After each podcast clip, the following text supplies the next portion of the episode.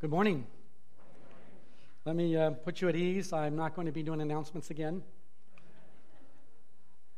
Uh, we're going to be looking at God's Word together this morning, and uh, that's a great joy and a privilege for me to be with you and to be able to share with you this morning. I have to begin by asking a little grace of the Logos class, the class that I teach uh, most weeks. Um, uh, a few weeks ago, we we took a deep look into Psalm 51. Actually, took a couple weeks looking at it. And, um, and as I began to prepare for this message this morning, that psalm kept coming back to me over and over again as the Lord has impressed upon my heart the importance of the issue of, of, of confession. And so uh, I'm bringing that same material, a lot of the same material, uh, to you today. And for those of you who are in my class that may be here today, I would just ask to uh, uh, follow along. You're going to hear some new, new things, and also you can let me know if I get off course or miss anything that I covered before and keep me back on track. So, um, this morning, uh, as we look at this incredible passage of Psalm 51, and I encourage you to turn there now, we're going to read it in just a moment. I want us to be thinking about the issue of confession. I would suggest to you that nothing weakens the church of Christ more than unconfessed sin. Sin that creeps in through the doors and the windows and all over the place and comes into our lives and that we just ignore, that we don't deal with in some way. We understand that uh, we are all sinful and broken people. We all get that. Those of us, and I think that's most of us here today, that have confessed the Lord Jesus as our Savior and Lord, acknowledged Him, understand that His blood is sufficient to cover all of our sins, past, present, and future. Praise God. And David understood that when he, when he wrote this psalm. He, he, he said, uh, he, as we'll see, uh, Behold, I was brought forth in iniquity, and in sin did my mother conceive me. He understood that, that he was a sinner from birth. And we understand that even after coming to Christ and saving faith and seeking to grow in Him, that we all still sin. That no one lives a perfect and sinless life, but that Christ's blood shed upon the cross for us is sufficient to cover all of that. But does that mean because we confessed our sins once to our Heavenly Father when we came to Christ, that that's sufficient for all time? Do we not need to acknowledge our sin beforehand? I was thinking about this and uh, realizing that um, the old uh, a guy once said, Yeah, I don't need to keep telling my wife over and over again I, I love her. I told her once when we got married, and that's all she needs to know. I haven't changed my mind. Will that go over real well, guys? No, I don't. Thank you, ladies. Not going to work, is it?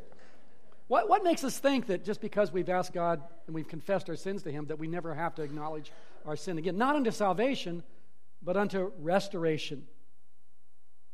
We understand that our salvation is secured once for all, praise God. So, as we look at Psalm 51, we're going to explore why confession of sin is so important for the church, so important for our own personal spiritual health. Stand with me, if you would, please. Turn to Psalm 51. We're going to read verses 1 through 17, and we're going to focus this morning on verses 1 through uh, 12 and then on verse 17. Follow along, if you would, as we read. Have mercy on me, O God, according to your steadfast love, according to your abundant mercy. Blot out my transgressions. Wash me thoroughly from my iniquity, and cleanse me from my sin. For I know my transgression, and my sin is ever before me. Against you, you only, have I sinned, and done what is evil in your sight, so that you may be justified in your words and blameless in your judgment. Behold, I was brought forth in iniquity, and in sin did my mother conceive me. Behold, you delight in truth in the inward being and you teach me wisdom in the secret heart. Purge me with hyssop, and I shall be clean. Wash me, and I shall be whiter than snow. Let me hear joy and gladness. Let the bones that you have broken rejoice. Hide your face from my sins, and blot out all my iniquities. Create in me a clean heart, O God, and renew a right spirit within me. Cast me not away from your presence, and take not your Holy Spirit from me. Restore to me the joy of your salvation, and uphold me with a willing spirit. Then will I teach transgressors your ways, and sinners will return to you. Deliver me from blood guiltiness, O God, O God of my salvation, and my tongue will sing aloud of your righteousness. O Lord, open my lips, and my mouth will declare your praise. For you will not delight in sacrifices, or I would give it. You will not be pleased with the burnt offering. The sacrifices of God are a broken spirit, a broken and contrite heart. O oh God, you will not despise. Lord, we thank you for the power of your word. We thank you for the shed blood of the Lord Jesus who cleanses us from all sin. We thank you, Lord, that you desire fellowship with your people. And Lord, we pray that even as we explore your word today and this issue of the need for confession, that you would reveal to us, Lord, your loving kindness anew. And help us, Lord, to be a people who come clean before you that we might be clean in you. Lord, we ask in Jesus' name. Amen. You may be seated. well, perhaps after Psalm 23 and Psalm 1 and Psalm 100 and maybe your favorite psalm, Psalm 51 is one of the best known of all psalms. It's unique in Scripture in that it is most explicit in pouring out an individual, in this case, King David's heart of contrition and repentance. It's a plea for forgiveness and restoration after David's egregious sin of adultery and his murder of Bathsheba's husband Uriah, as recorded in 2 Samuel chapters 11 and 12. Maybe one of the greatest understatements that we could ever find in Scripture, at least it comes across that way, is in 2 Samuel 11 and verse 27, where it says, The thing which David had done displeased the Lord. David's sin against Uriah was especially grievous. Now, some suggested that um, Bathsheba was equally to blame with um, David, that maybe she kind of seduced him by bathing on the roof, roof in his sight. But that in no way justifies David's sin. We understand that. But his sin against Uriah was shameless, premeditated murder. That he tried to cover up and trying to cover up his affair with Bathsheba, Uriah's wife. And he went so far to even commission his, his general, his, his chief of staff, Uriah, uh, Joab, to um, put Uriah out on the front line of battle where he was sure to be killed, so that David wouldn't have to deal with the issue of his sin against Bathsheba. So he compounded his sin. It's one of the most tragic stories of all, of all Scripture. And yet, David's confession and his plea for restoration is one of the greatest examples for us that there is no sin that is so great that God's love for us is not greater still. Amen? That is the great story that we find here in Psalm 51. It's a psalm that every repentant sinner must cling to for understanding of both the need for repentance and confession and the hope and assurance of full restoration with the Heavenly Father. The psalm follows on Psalm 32, where David addressed his sin with Bathsheba uh, uh, also. It probably was written first, but in Psalm 32, David said, Blessed is the one whose transgression is forgiven, whose sin is covered. Blessed is the man against whom the Lord counts no iniquity. I want to be that guy. How about you? When we come to saving faith in Christ, we know that that's true for us for all of eternity, and nothing can snatch us out of the Father's hand. Pastor Mike preached on that a couple weeks ago, did he not? We're secure in our faith in Him. But we also need to understand there are things that come into our lives, sin specifically, that separate us from our sweet fellowship with the Heavenly Father, that in some ways make us estranged from Him. And it's those issues that the Lord wants us to deal with as believers and come clean before Him. What's particularly notable about this psalm, that I want to point out in, as we begin, is who's missing. David never mentions Bathsheba or Uriah or Joab, for that matter, though they're the ones against whom he directly sinned. But in this psalm, they're not the focus of David's confession. Notice verse 4. What's he say? He says, Against you, you only have I sinned, speaking to the Lord. David understood that his sin was first against the Heavenly Father. So, as we look at this psalm today, I want to look at four elements of the psalm. The first two in some detail, and the next two just going to cover more quickly. The first is in verses 1 and 2 the plea for, for pardon plea for pardon. Secondly, the purity of confession. We find those in verses 3 to 6. And then in verses 7 to 12, the cry for cleansing. And verses 13 to 17, David's longing for restoration. David's longing for restoration. Let's look first at David's plea for pardon, his plea for God's mercy in verses 1 and 2. He says, pretty simply, comes before the Lord Lord, have mercy on me, O God, according to your steadfast love, according to your abundant mercy. Blot out my transgressions, wash me thoroughly from my iniquity, and cleanse me from my sin. David knew God was a merciful God. He had experienced that already in his life, and now he needed it more than ever. David knew what he deserved. He understood, even before it was written, that the wages of sin are what? Are death. But the gift of God is eternal life through Jesus Christ our Lord. Amen. That's what David was looking forward to. He knew God was a God of mercy. And he wasn't coming to God asking for a reduced sentence, he was asking for full and complete pardon. As if he had never sinned at all. You think about it, it's an incredibly bold and audacious request. Thinking we are to come before the most holy God and asking him to treat us as if we'd never sinned at all. Really? Do we even ask one another for that kind of forgiveness? Are we even able to give that kind of forgiveness? That is God's model for us. And David understood that. And Jeremiah wrote in Lamentations chapter 3, that wonderful, familiar passage, My soul continually remembers it. And he's talking about the wormwood and the gall of his sinfulness. And he says, I am bowed down within me. This is Lamentations chapter 3. I'm reading verse 21 now. But this I call to mind, and therefore I ho- have hope. The steadfast love of the Lord never ceases, His mercies never come to an end. They are new every morning. Great is your faithfulness. The Lord is my portion, says my soul. Therefore, I will hope in him.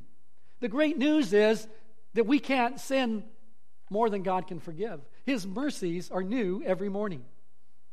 We don't use up God's forgiveness, it never runs out. And we need to lean upon that. And notice here, he says, Have mercy upon me. How? According to your steadfast love, the steadfast love of the Lord that never ceases. God's love never changes. It's not affected in any way by our sinfulness, or for that matter, our good works. There's nothing we can do to make God love us more, and there's nothing that we can do to cause Him to love us less. Isn't that great? God's love is immutable, it's an immutable quality of His holy being. And it's the only reason why we could ever expect that God can forgive even our most egregious sin. Just as God loves us with a complete love, so is forgiveness, so He forgives us with a complete forgiveness. Nothing holding back. That's like one of the great hopes of the faith. God forgives us completely. That's why Paul wrote in Romans chapter 8, again, that familiar passage. For I am sure, I'm convinced that neither death, nor life, nor angels, nor rulers, nor things present, nor things to come, nor powers, nor height, nor depth, nor anything else in all creation will be able to separate us from what? The love of God. Yeah, you know that. In Christ Jesus, our Lord. As we look at verses 1 and 2 here, three words in particular, actually six words, really jump out at us. The first thing that we see here is that David is asking the Lord to blot out his transgressions. Secondly, we see to wash him from his iniquities. And thirdly, to cleanse him from his sin. So you have the blotting, the washing, and the cleansing, and you have the transgressions and the iniquity and the sin. Looking first at the transgressions and iniquity and sin. Transgressions in the original, these are three separate words in the Hebrew. And transgression speaks of intentional sin. Those sins that sometimes we simply choose to do. David, I'm sure he listed first because that's what he chose. He chose to sin. And he knew, even as he sinned, that he was sinning. I don't know about you, but have you ever intentionally sinned? I know I have. I had to stop and really get try to get honest with myself on this one. Um, have there been times when I just said, "Yep, I'm going to do it"? And the answer I came up with is actually I didn't have to dig very far for examples. To give you one, I can remember plenty of times when I decided I knew I was going to get angry Typically, it's with my wife. Guys, you don't have this issue, I know. So just it's just me. But, you know, so I know I'm going to get angry. I feel it coming. And then I decide I'm just going to go ahead and get angry. It feels good. and I do it. And I make it 10 times worse. Guys, have you ever done that? Ladies, don't respond. It's a guy question. Guy question. There are times when we are simply in rebellion and we choose to sin. The idea of this word here is to cross over into forbidden territory, kind of like Caesar at the Rubicon. He knew if he crossed that he was going to declare war against the Senate in Rome, and he did it. There are times when we simply choose to cross that Rubicon of sin. And then he talks about iniquity. Iniquity really means perversion, the depravity of our very nature. That's why David later on said, I was brought forth in iniquity. He knew that he was sinful in his very nature. And then he talks about sin here, he uses the word sin, which literally means perversion. Talks about the depravity. Um, excuse me, it talks about falling short of the mark of God's perfect glory. Sin is exactly that. For we have all sinned and fall short of the glory of God. Not one of us lives a perfect life. Each and every one of us sin. Most of us manage to pull it off daily. Pretty much every one of us, right? And think about it there are sins that we know about, that we're quite aware of, and then there's sins that we never even realize we've sinned, but we know we fall short of God's glory. Not just in our nature, but we just have an impure thought, a wrong motive, a wrong intent. We do something, we never even give it a thought. Now, I would hope that we could learn to be more sensitive and deal with those issues right away, wouldn't you? Don't you? I hope so. But sometimes we just sin. Wouldn't it be horrible for us to know the fullness of God's forgiveness that we had to remember every single one of our sins? Confess them to the Lord? Know, praise God if we confess our sins, He's faithful and just to forgive us our sins and to cleanse us, uh, how much? From all unrighteousness.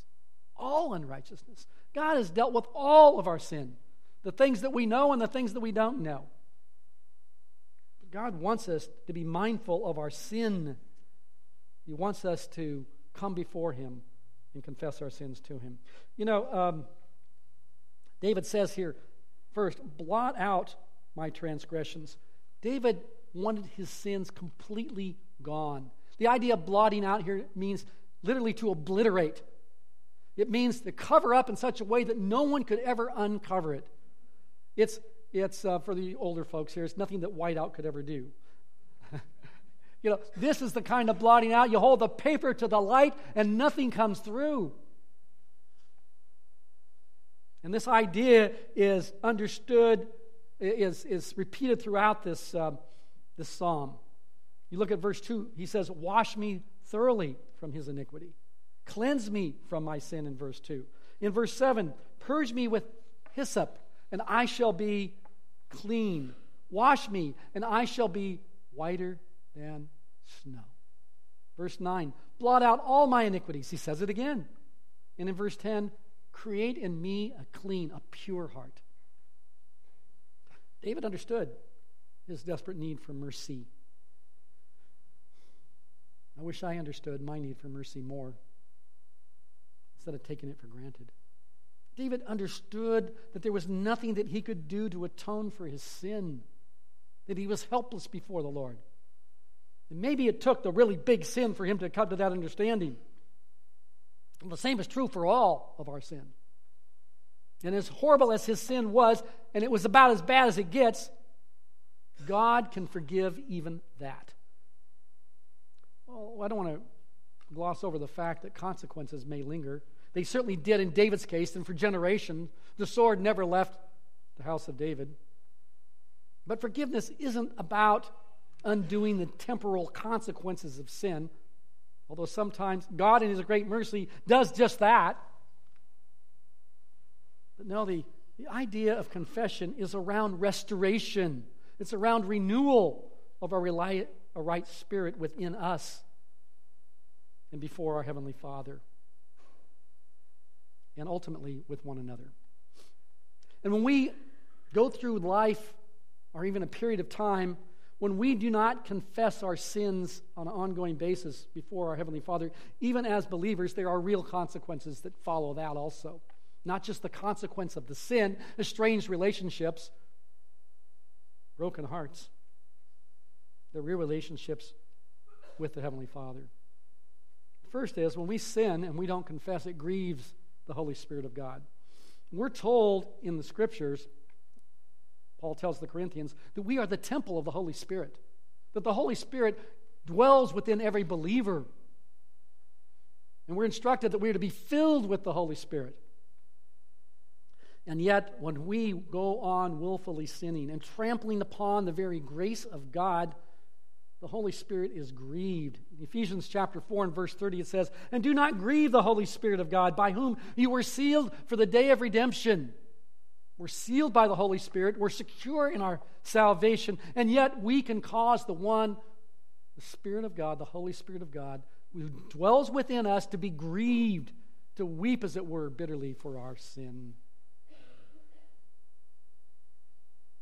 And how do we do that? By willfully sinning and rarely, if ever, repenting.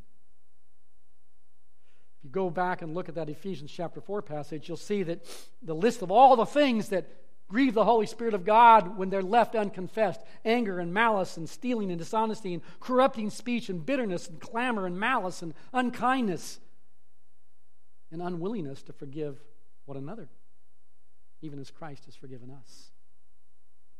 So we grieve the Holy Spirit of God. Secondly, it quenches the Holy Spirit. In 1 Thessalonians chapter 5, it simply says, Do not quench the Spirit. What does that mean? Well, if, if I remember, uh, this goes back to my days as a student at Biola, I remember a professor, I just stuck in my mind all these years.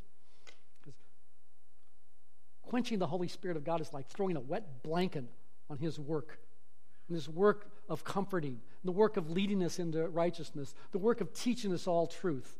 When we don't confess our sins before Him, we quench His work, we throw a wet blanket upon it.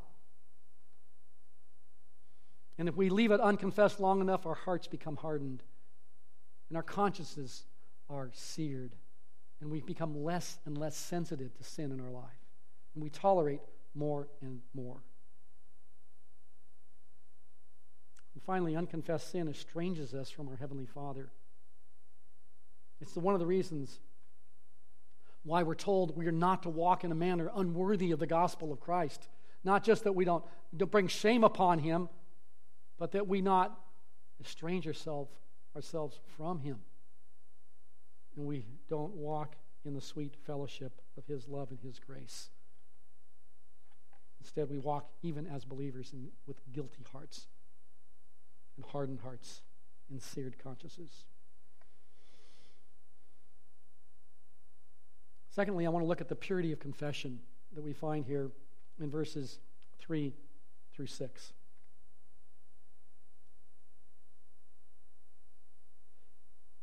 David says, For I know my transgressions, and my sin is ever before me. Against you and only you I have sinned and done what is evil in your sight, so that you may be justified in your words and blameless in your judgment.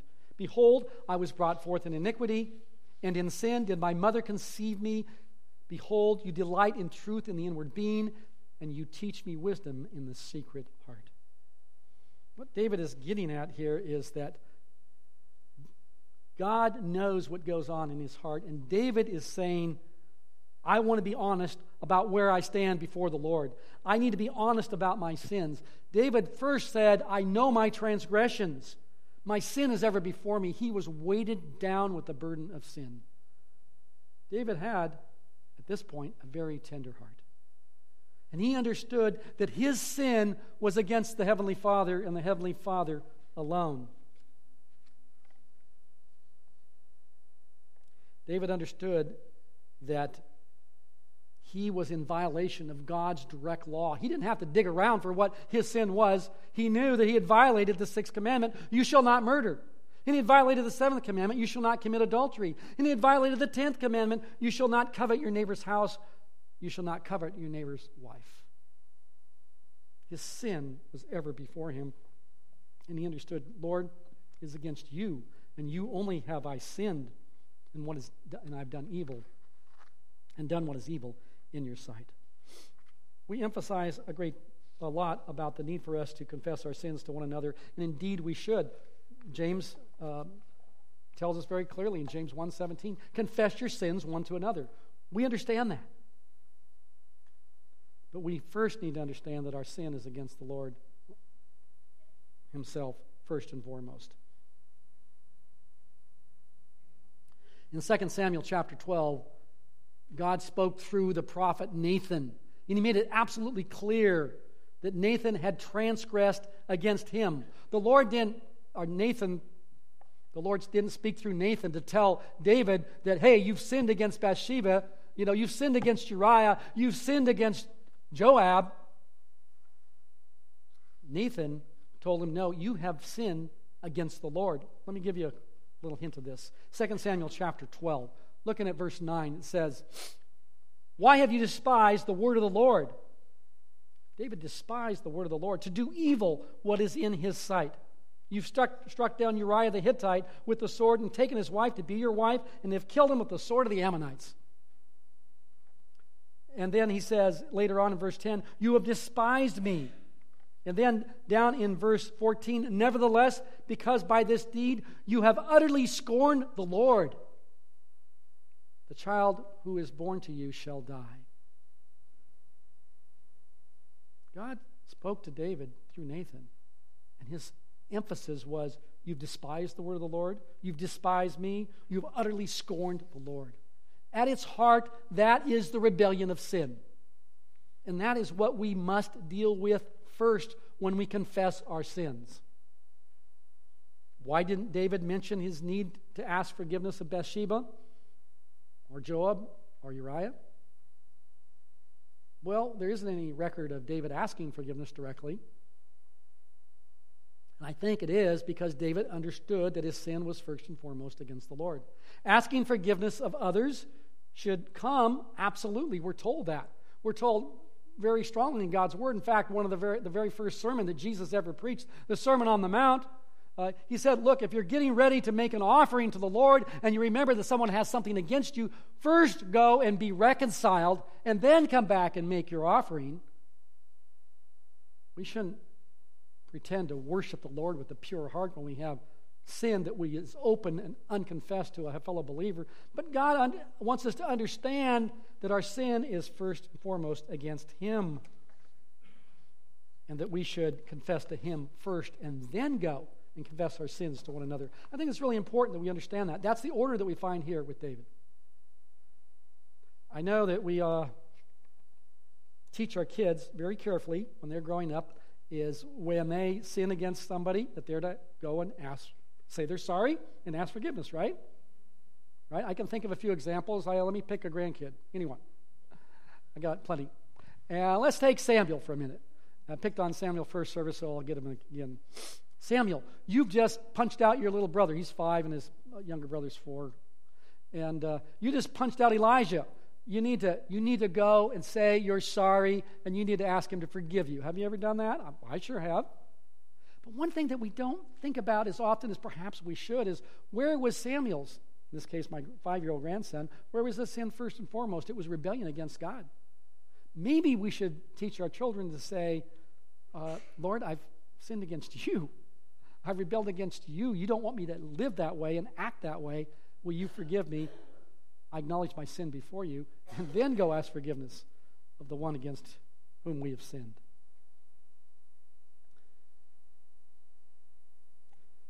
David is, I think David was truly contrite. There's no question about it. He asked God to give him a contrite heart. Um, and so I'm pretty confident that David, at the appropriate time, asked forgiveness of Bathsheba and, and uh, perhaps even Joab. But you know, there's a good thing for us to remember also. David never had a chance to ask forgiveness of Uriah, he was dead. There are some sins that we commit that we never get to ask the one we've sinned against for forgiveness. Praise God that we can ask our Heavenly Father, and He and He alone will forgive us, and that is sufficient. Notice here in verse 4 now. He says, Against you and you only I sinned and done what is evil in your sight, and so, you may, so that you may be justified in your words and blameless in your judgment. What David is saying is, Lord, you have absolute authority to deal with my sin as you see fit. And there's nothing I can do to assuage my guilt. There's nothing I can do to make me worthy of your forgiveness. You grant your forgiveness because of your mercy alone. And so the Apostle Paul quotes this verse in Romans chapter 3 and verse 4. He says, Let God be true, though everyone were a liar, as it is written, that you may be justified in your words and prevail when you are judged. The idea behind this is that everyone, even if everyone in the world, starting with those most entrusted with the very oracles of God, were unfaithful to God, God would still be faithful, and he would still be justified in his dealing with sin. God's righteousness is not dependent upon or changed by the unrighteousness of man.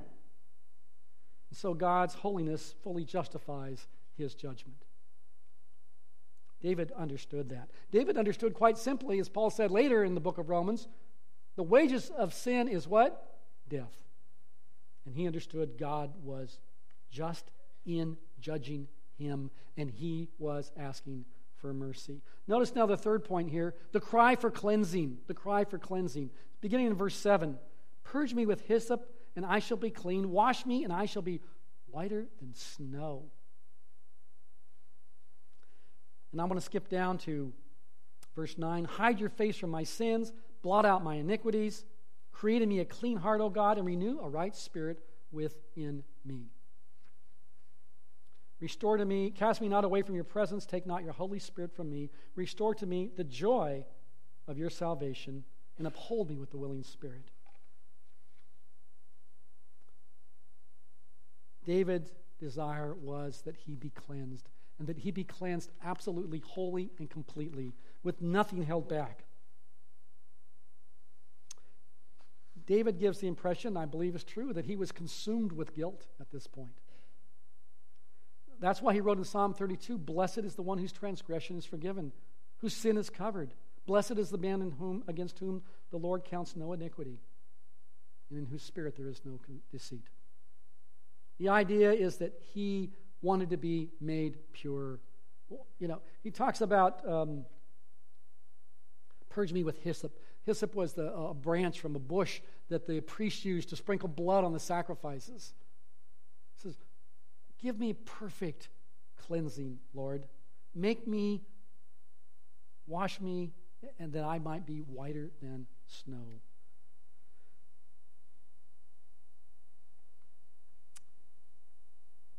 In Psalm 32, David said, For when I kept silent, my bones wasted away through my groaning all day long. For day and night your hand was heavy upon me. My strength was dried up as by the heat of summer. David was literally wasting away. Unconfessed sin not only estranges us, grieves the Holy Spirit, it, it not only estranges us from our Heavenly Father, but it has real physical consequences. It causes us to waste away his bones wasted away.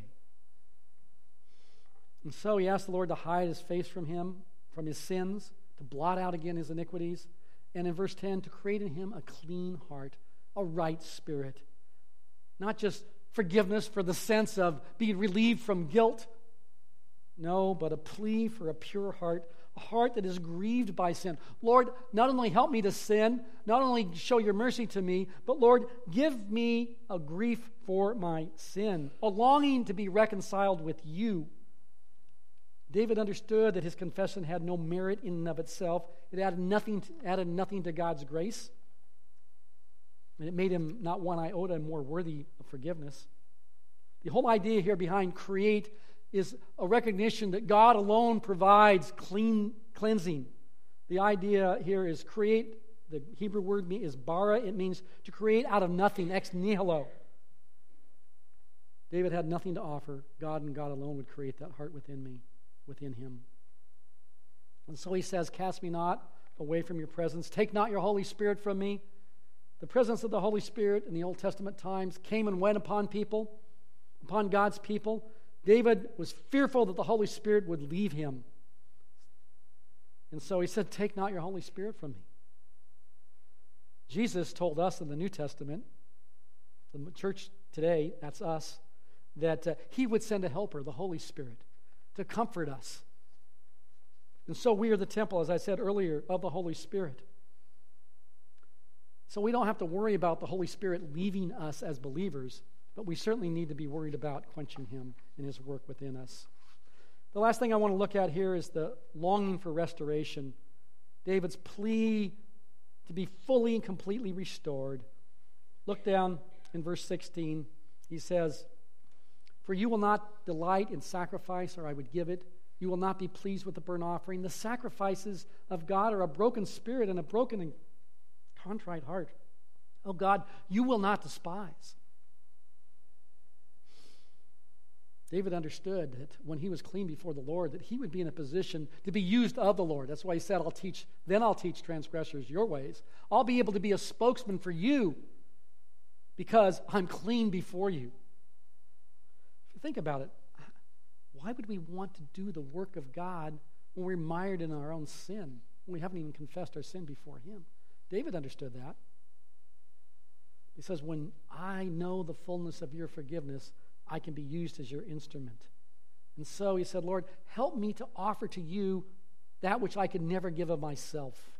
Give me what I need to offer you, just as everything that we give to our Heavenly Father, from our material offerings that we gave this morning to the very, the very core of our lives, we give to God that which He's already given to us. And so the sacrifices of God are a broken spirit, a broken and contrite heart. They come from God and God alone. David is essentially praying, Lord, break my heart with the things that break the heart of God. Lord, give me a sensitive heart. Help me to confess my sins before you that I do not get a calloused heart, a seared conscience. Lord, help me to be sensitive to my sin. Give me a broken heart, a contrite heart Help me to confess my sins with true remorse, with true repentance, a genuine sorrow, and not just some sort of ritual. Let me leave you with this this morning. First, to the church, to believers. Rejoice. Rejoice in our forgiveness. It's full and complete. He, God has promised that He will forgive our sins, not only those which we know about, but those that we don't even know about. All unrighteousness, He has promised that He will take away from us. And that God has forgiven us our sins even before we've ever sinned. Even as He told David, David, uh, Nathan told David, Your sins are already forgiven. The issue of coming before the Lord is not to tell Him something new. God knows our sins. Purpose of, of confession is restoration and fellowship with our Heavenly Father. For the believer, the ungrieved and unquenched work of the Holy Spirit who indwells in every one of us to be unleashed, to be released, to be renewed. Secondly, um, we need to pray specifically for a contrite heart.